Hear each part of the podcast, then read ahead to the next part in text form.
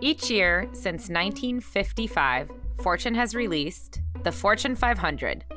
It's a list of the country's biggest companies ranked by revenue. In the beginning, the list was dominated by manufacturers, by car companies, by oil giants. But slowly that's begun to change. Technology companies now hold three of the list's top 10 spots. Total revenue for the tech sector is at its highest level since 1995, and the sector brings in more profits than any other. The growth of technology companies on the Fortune 500. That's today on Brainstorm, the podcast about how tech is reshaping our world.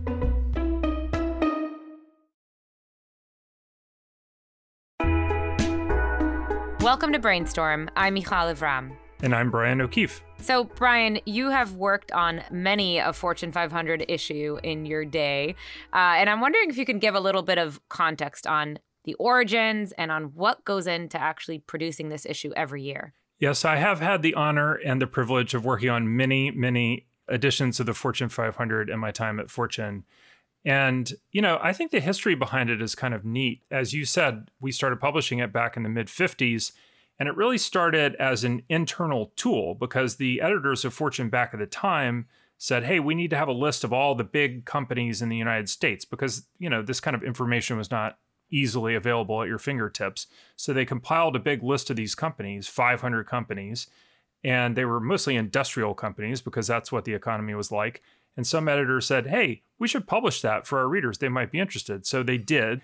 And people immediately seized on it and they were interested in this list and this ranking and started using the phrase Fortune 500 and it became a big deal. And it's really become kind of the ultimate scorecard for success in big business, being a Fortune 500 company. Yeah, it's fascinating. It's just provided this annual snapshot of where business is going and and where it currently is and you know i sometimes tell people i work for fortune and they're like oh like the fortune 500 so it's become this bigger brand even than fortune itself which is fascinating but one of the things that we've seen really move over the last few years is technology. So, what do we need to know as we head into this podcast episode today on the role that the tech sector is playing specifically? It's a tech, tech, tech world. That's probably the biggest headline. Everybody knows that over the past year, through COVID 19, through lockdowns, that our worlds became much more digital. That's how we were interacting with each other and interacting with businesses. And companies that were built on tech or leading with tech benefited hugely. But it's been a trend that's been developing for a while. I mean, if you just look at some of the stats, like on this year's 500, right? Amazon.com is number two. They've made a huge, huge move over the years. Apple's number four. They've earned more than $50 billion in profit for three straight years. But you also look at like Facebook, for instance. Facebook first made the list in 2013. They were number 482. This year, they're number 34. You know, it's a similar thing with Tesla. Didn't make the list until 2017. They were number 383. This year, they're number 100 they're in the top 100 for the first time. So it's not just that these tech companies are making the list they are growing by leaps and bounds and these are the companies that are kind of dominating the conversation out there and they're dominating the fortune 500 too. Yeah. But you don't just have to listen to me give numbers about the fortune 500 because we decided to go to the expert. So today we are going to do something really fun and we're going to talk to fortune's list editor scott decarlo and Scott is, Michal, as we know, the solver of all problems, the maestro of all data, and just generally like the go to person at Fortune for all information. So let's get into it with Scott. Well, the big thing uh, for this year's 500, and it's on everybody's mind and has been for too long, is the pandemic and its effect on business. We've seen the most companies that checked in with losses in their fiscal year since the recession, which was 108 companies, and I believe they lost well over yeah. 200 billion dollars in losses. But what we have seen and have seen during the pandemic is the the continuing rise of technology, right? But it's come to the point where technology for profits this year overtook the financials sector, which I think is a big mark. And the technology sector actually made up over 30% of the overall profits by the Fortune 500. Yeah, it's interesting to see that the share of revenue for tech is growing, but smaller than the share of profit. And then the share of market cap of tech overall is huge, which reflects the belief out in the world that tech companies are leading the way, that the whole economy is being led by tech. Are there any new tech companies that are worth noting that are just kind of on the fringe? Are we talking about the usual suspects? Is it the, the Amazons and Apples and Googles and these kind of companies? Or are we actually seeing new tech entrants to the Fortune 500?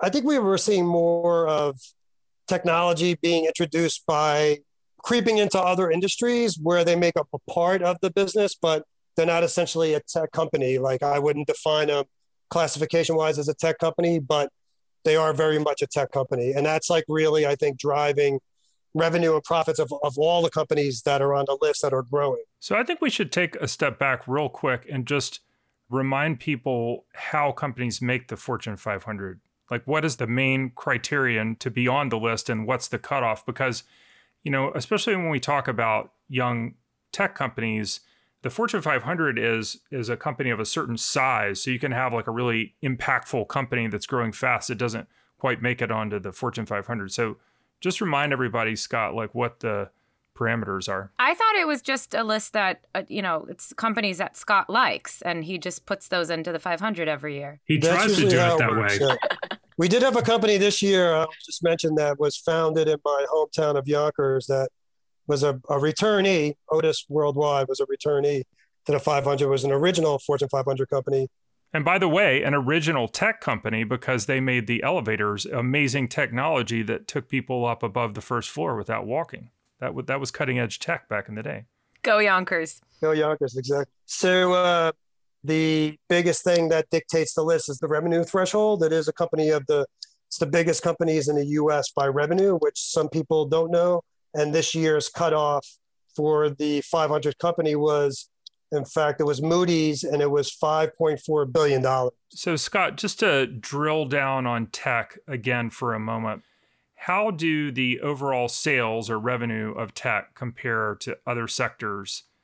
And then how do the profits in tech compare to other sectors like financials and healthcare, some of these other big segments of the Fortune 500 and the economy? Well, the technology sector ranked fourth this year. Financials was number one, and then it was healthcare, retailing, and then it was technology. And behind technology this year was energy, which uh, had a huge drop in revenue of 27%. So we're talking about revenue here. This I'm is talking about revenues. Yep. Sorry, yep. yes. So they ranked number four overall. But where they did rank number one was in profits at 275 billion to uh, financials, which was second at 251. And how many companies are in each? How many companies made the 500 from tech versus financials, for instance? Right. So in tech, there are half the amount of companies that are in the financial sector. Financial sector, there are 94. That's a great point. And in technology, there are 47. So more profits on half as many companies. Yeah. Correct. Almost as much revenue. And their market value is double than what the financial firms are worth. They're also the third leading employer of the sectors. Wow. It says so much. It's like you said, Scott, the list is such an indicator of just where business is going and has gone over the years and the fact that technology represents so much of the profits and you know third leading employer really says a lot okay i got one more question for you scott his favorite 10k that he's ever read the most explosive 10k you ever read. Wait my favorite annual report ever to read was marvel comics. He actually has one. This is amazing. It was a comic book. Like it was an annual report as a comic book which I kept for years. I kept three of them. That one, and I'll tell you another one was McCormick's, the food production company, because every year they had a different scratch the cover and it smelled like a different spice. Wow. Ooh. I hope they did a pizza That sounds like the best. All right, Brian. Sorry. What was your real question, Brian? Uh, I don't know. It's it doesn't even compare to that. But I was going to ask you so so Walmart has been number 1 for several years now, the giant giant gargantuan retailer. They have more than half a trillion dollars in sales. But there's a new giant digital retailer, which is Amazon, and they've made huge, huge gains on the list over several years. They're now number two. Do you think Amazon will catch Walmart at some point? And if so, when? What's the over under on how many years until they could?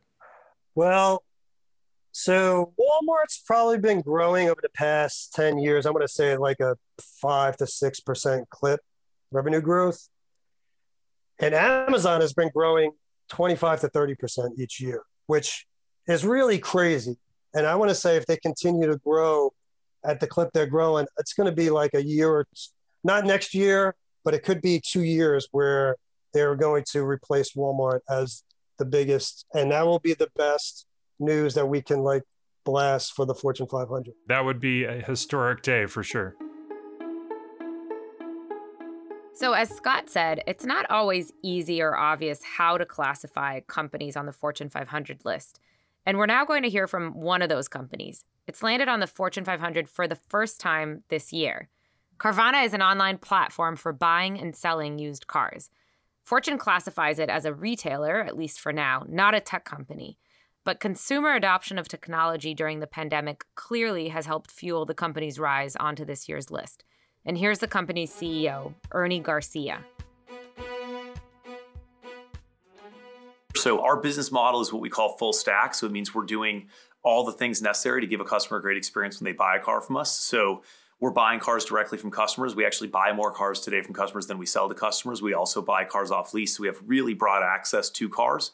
We then have 12 reconditioning centers around the country where we take those cars, we put about $1,000 of parts and labor into them uh, to certify them to our Carvana certified standards. We then photograph them and put them on our website. Today, customers can go to our website. There's tens of thousands of cars for them to pick from. Those cars can be delivered as soon as the next day. They can go through the entire transaction on the website. So they can get approved for and select financing. They can get a warranty if they would like. They can get a value for their trade in. They can sign contracts and then schedule that delivery or pickup. And then when they get the car, they get a seven day return policy. And we're currently in just shy of 300 markets around the country, serving about 80% of the US population with direct delivery to them. And then for the other 20% of the US population, we'll deliver using third party services and they still get that seven day return policy. Okay, and everybody's favorite question How has the pandemic impacted your business? I think part of what the pandemic did, and I think this is true for Carvana, but it's true across all businesses, is it created this moment in time where behaviors changed. They were kind of forced to change. You had to consider new alternatives. So, whether it was ordering your groceries online or having food delivered more often or whatever it was, behaviors change. And so it created this moment in time where I think all of a sudden people tried things they might not have otherwise tried. That hurdle of fear of change was kind of lowered because change was required. And so people tried new things. And as a result of trying new things, I think demand has shifted in the economy in a way that just accelerated change that likely would have happened anyway because it was kind of rational change. But it would have taken a while for people to make those choices and adjust in the ways they have. And so I think it's driven a lot more demand to us. Now, on the supply side, there's all kinds of interesting things occurring right now you know, many auto manufacturers have these really complicated global supply chains. And across the globe, there are different ways that kind of COVID is playing out. And so these supply chains that rely on many, many different locales are disrupted to varying degrees. And so you're seeing far less production of new cars than we historically have seen, which means that there's less supply than you would like to have given all the demand. And so you're seeing car prices move up and you're seeing all kinds of interesting things. So for us, in the first quarter, we grew revenues by over 100%, growing really quickly because of these shifts in demand. We're now working really, really hard on Carvana specific problems to just figure out how can we open more reconditioning centers faster? How can we recondition more cars? How can we buy more cars? How can we make the entire system bigger, faster so that we can satisfy all this demand that we're seeing? And so that's a huge place that we're focusing today.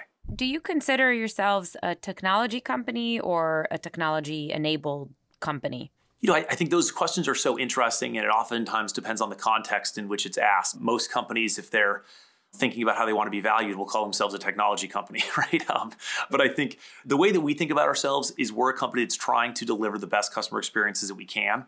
So there's a lot of technology that goes into enabling this very complex transaction of buying a car. But there's also a lot of operations that go into buying a car from customers and going and picking that car up and taking it to you know these reconditioning centers and putting thousand dollars of parts and labor into every one and then shipping these cars across the country as soon as next day. That's an entire physical supply chain that we've had to build.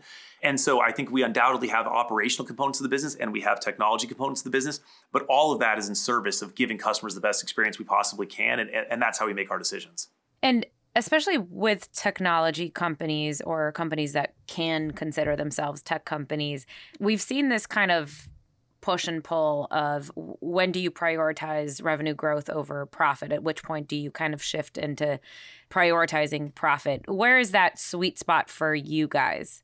So I think the most important part of that question, there, there may be two really big inputs to that question, at least the way that we think about it. One is how big is the opportunity? The bigger the opportunity relative to where you currently are, the more justification that you have for additional investment in the form of growth, right? So you have to look at how big the opportunity is. Number two is you have to look at what are your unit economics and how confident are you that the business model works? On the opportunity side, last quarter we were the second largest seller of used cars in the country after just eight years, but our market share was less than 1%. So, you know, 40 million people buy and sell used cars every single year. So the opportunity is absolutely massive. Then, if you go and you say, what are the unit economics? We've made a lot of investments over time to try to ensure that we're doing as much of the work as we possibly can for our customers, which one enables great customer experiences and is driving our growth, but two, it gives us the opportunity to kind of make more of the money that is inherent in a, a, car buying transaction. Oftentimes, there are many, many middle people in between a transaction that are making money, whether it's finance companies or you know auction houses or whatever it is. So we've really focused on trying to invest in building all that out ourselves. So it's driven, you know, year over year leverage. Every single year, we've decreased our losses as a percentage of revenue pretty dramatically. So we've been able to continue to invest in growth and, and maintain those really high rates of growth. But we also have not crossed over that kind of you know, precipice where all of a sudden now the sum of that growth and those investments plus the variable economics you get drives you know underlying profitability. That would be the natural result of that progress.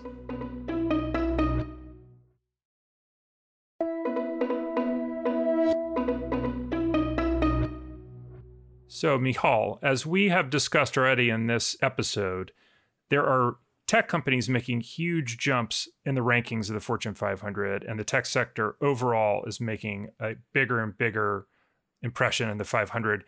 But one of those tech companies that made a huge move this year is Salesforce, which jumped from 190 in the rankings last year to 137 this year and had more than $21 billion in revenue last year.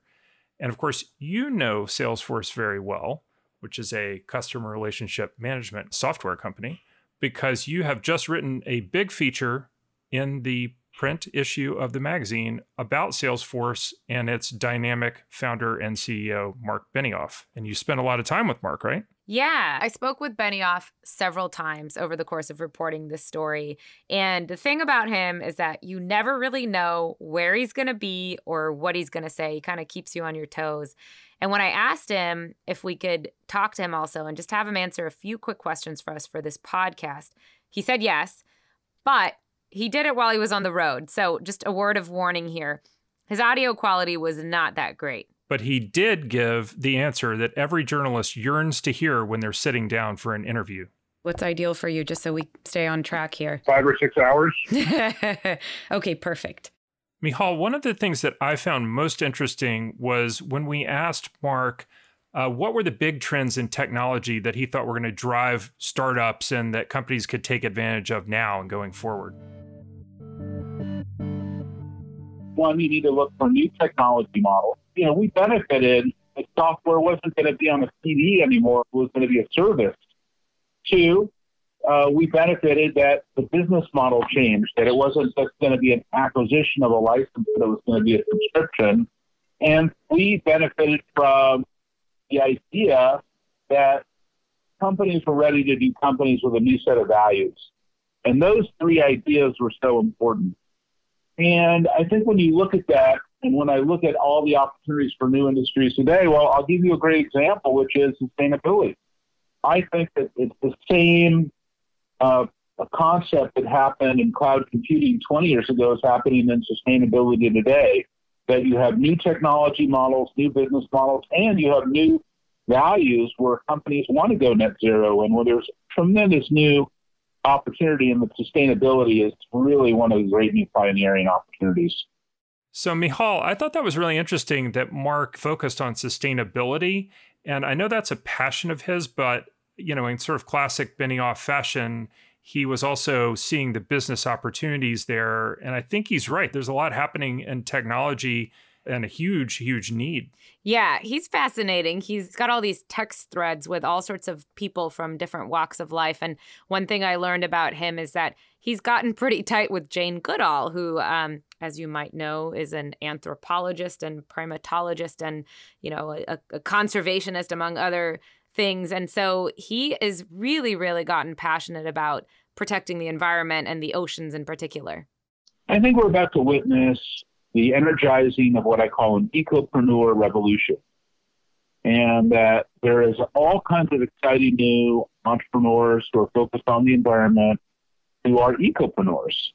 And these ecopreneurs are building amazing new technology that are really in kind of the five areas of climate change, which are reducing carbon emissions, sequestering existing carbon, providing education, um, doing core innovation, and even helping in the regulation, you know, of uh, climate around the world.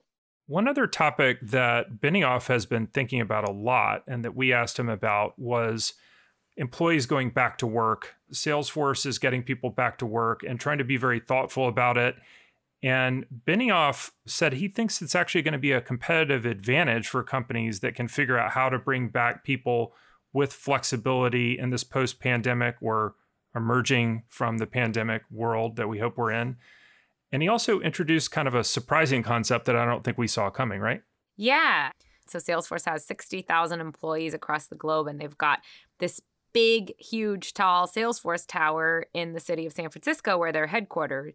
But now it's all about the ranch. So Benioff talked about this new concept. I got a little hung up on the word ranch, but I don't think he has cattle in mind exactly. Kind of a fun one that we've been kicking around is something we call the Salesforce Ranch or Trailblazer Ranch. And the idea that we would buy a big piece of land, like a huge piece of land, you know, thousands of acres, and you'd stay there, maybe you'd bring your family, and you learn about our product, much in the way General Electric used to do in their Crotonville facility you know, I'm always reinforced by one of our core board members, Colin Powell, who always tells me that, you know, you can recruit a soldier, but you have to retain the family. And so opportunities like that to be able to entertain families while also reinforcing culture, while also creating opportunities for product strategy, all of those things are important.